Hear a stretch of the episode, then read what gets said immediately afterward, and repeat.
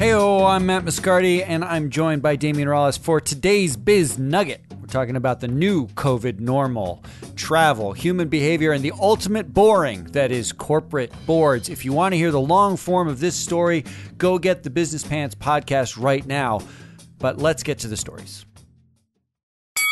Okay, here's what's going on in travel, and this is why I'm talking about human behavior. First, there's this report out of uh, the UK. There's a flight from Belfast, Northern Ireland, to London, and the report is that it's 95% full.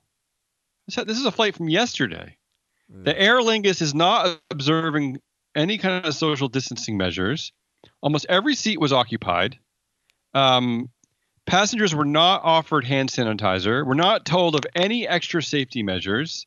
The only advice they were given was a reminder to wash their hands after landing. Oh, well. Okay, so that's advice. the first. That's the first. So that's the first thing out of the airlines. Secondly, uh, Virgin Atlantic announced that they're cutting 3,100 jobs. United Airlines is telling employees to consider leaving the company voluntarily. Okay. okay. Even though even though that as part of their bailout, they are not allowed to cut staff until October first. That's why they're saying you should consider voluntarily I know, but that's leaving. Uh, uh, uh, Carnival, who I hate more than the fungal infection that I don't have. If I had a fungal infection, I would hate it less than I hate Carnival. I almost I almost want to get a fungal infection just so I can hate it less. Carnival, who I announced is already planning to resume sailing. Right, they've already set a date, despite the fact that their Congress is is uh you know investigating them for basically helping to start this crisis. They are now announcing that they are offering a massive deal on their stinky cruise ships, discounts of as little as $28 a day to get customers back. So they are doing everything they can to lure customers in. Okay. right? Okay. Also, uh, Norwegian Cruise Lines is saying that there's substantial doubt that they're going to be able to continue as a company. Uh, the UK is announcing that there's a 97% plunge in auto sales. Lyft is already is, is announcing a wait and save pilot program, which means that riders can pay less if they wait longer. Okay. so, so here's what I'm getting at. Here's what I'm getting at. I threw a lot of stuff at you, right? Is that what do we need to do to adjust behavior, right? What, because take Lyft for example. We lived in a society where you know if you didn't get that damn car in 30 seconds, you started to whine, and now they're saying if you're willing to wait a little longer, you can save a little money. Um, I don't know how to gel that with the Aer Lingus story though. Yeah, try to try to make sense of all this for me. I threw a lot of stuff at you, but try to make sense of something for me. Well, here's the thing, and here's yeah. the thing that I think is in our wheelhouse to talk about. Okay, let's talk about it. Who really owns and runs these companies? Every one of them has a board. They have to be involved in a decision for Aer Lingus to fly at all, for Carnival to open on August 1st. Right. For Norwegian Cruise Lines to say that they, they may not be a going concern, that they're basically going to go bankrupt. The board is involved every step of, of the way. And the boards seemingly don't care so much about the public health problem as they do about the individual investors of the, the in these companies.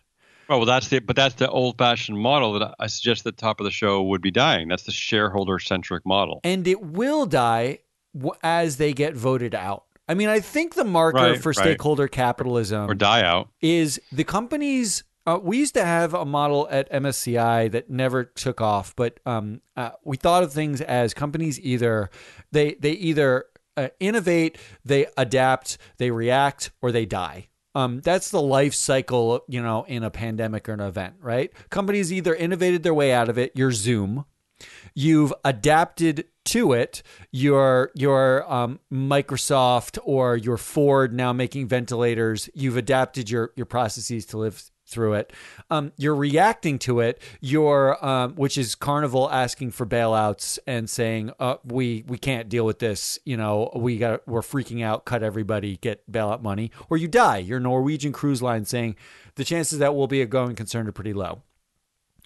You can see it happening in real time, but uh, the the boards of these companies are the ones who are are ostensibly in charge of putting you in the position to either be the innovator or the one able to adapt or the one who has to react or die. Um, like you can separate that out. And I think if stakeholder capitalism becomes a real thing, if you want to hold Peter Orszag's feet to the fire, say, feet to the fire, saying um, the results will be capitalism changing to be stakeholder capitalism. Peter Orszag is the head of Lazard's financial advisory practice. That guy actually has the ability to vote like mm. through Lazard. They will vote out every fucker on a board that is not doing their job, listening to public health officials, uh, like implementing stakeholder capitalism, preparing for the next pandemic, which is climate change or COVID 2027 or whatever. Um, that is that is where the rubber meets the road. So if you yeah. if your question I'll it, yeah, I'll take it a step further too. I think and I know we've we introduced this here before is that if if we are going to segue into a stakeholder model, then the board needs to reflect that because the board right now basically reflects, you know, management, probably friends of management, shareholders, and friends of the shareholders. Right. That that seems to be who are on these boards. We need to get stakeholders on those boards immediately. I don't even know if it has to be as big as what Bernie and Elizabeth Warren want. They want they're asking for up to 40 to 45 percent of the board be represented by labor. I'm okay with that, but I mean, I would be willing to take you know 20 percent, whatever. My my bigger point is that every part, every stakeholder community, whether it's labor, whether it's the supply chain, whatever, customers, they they need to get on that damn board.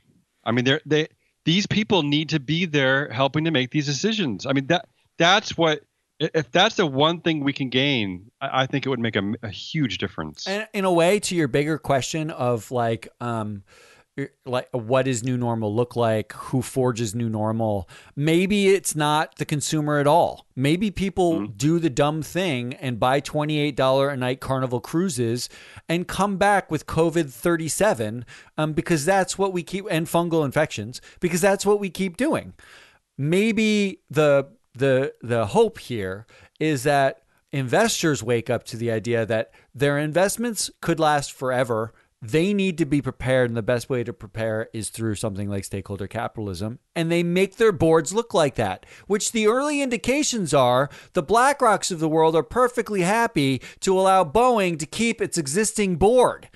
That is the that is actually your red flag. It's not like will the customer change because I think they will, um, but a lot some will and some won't.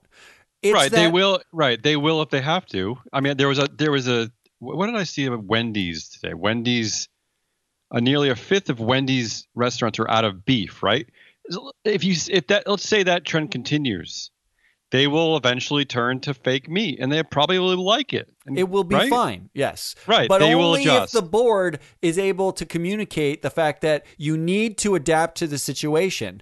And that board cannot uh, do that if they are white, old, stale men from the yeah, beef industry. Yeah, you don't have visionaries on the board and you have you have people on the board who again who basically represent either shareholders or management. Which is why when when you see the vote at a company like Boeing and they they include and I I know I we talk about Boeing so much, but they include people that are effectively the same as the people they've always included who are right. from the Ken Duberstein tree of cronyism then you, your your hope for stakeholder capitalism working should get pretty low.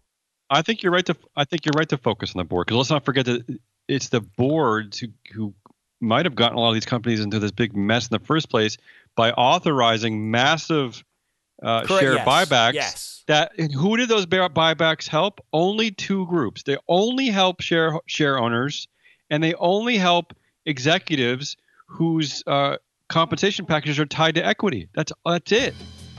That was Damian Rollis. I am Matt Moscardi. That was today's Biz Nugget. If you like what you heard, subscribe, rate us, share us, give us five stars. Pretty please go to patreon.com slash freefloatmedia, buy us a latte, and go subscribe to our other podcasts, The Market Medium or the long form of this show, Business Pants. You can get them wherever you get your podcast. We'll be back with you tomorrow with the big story of the day. See you then.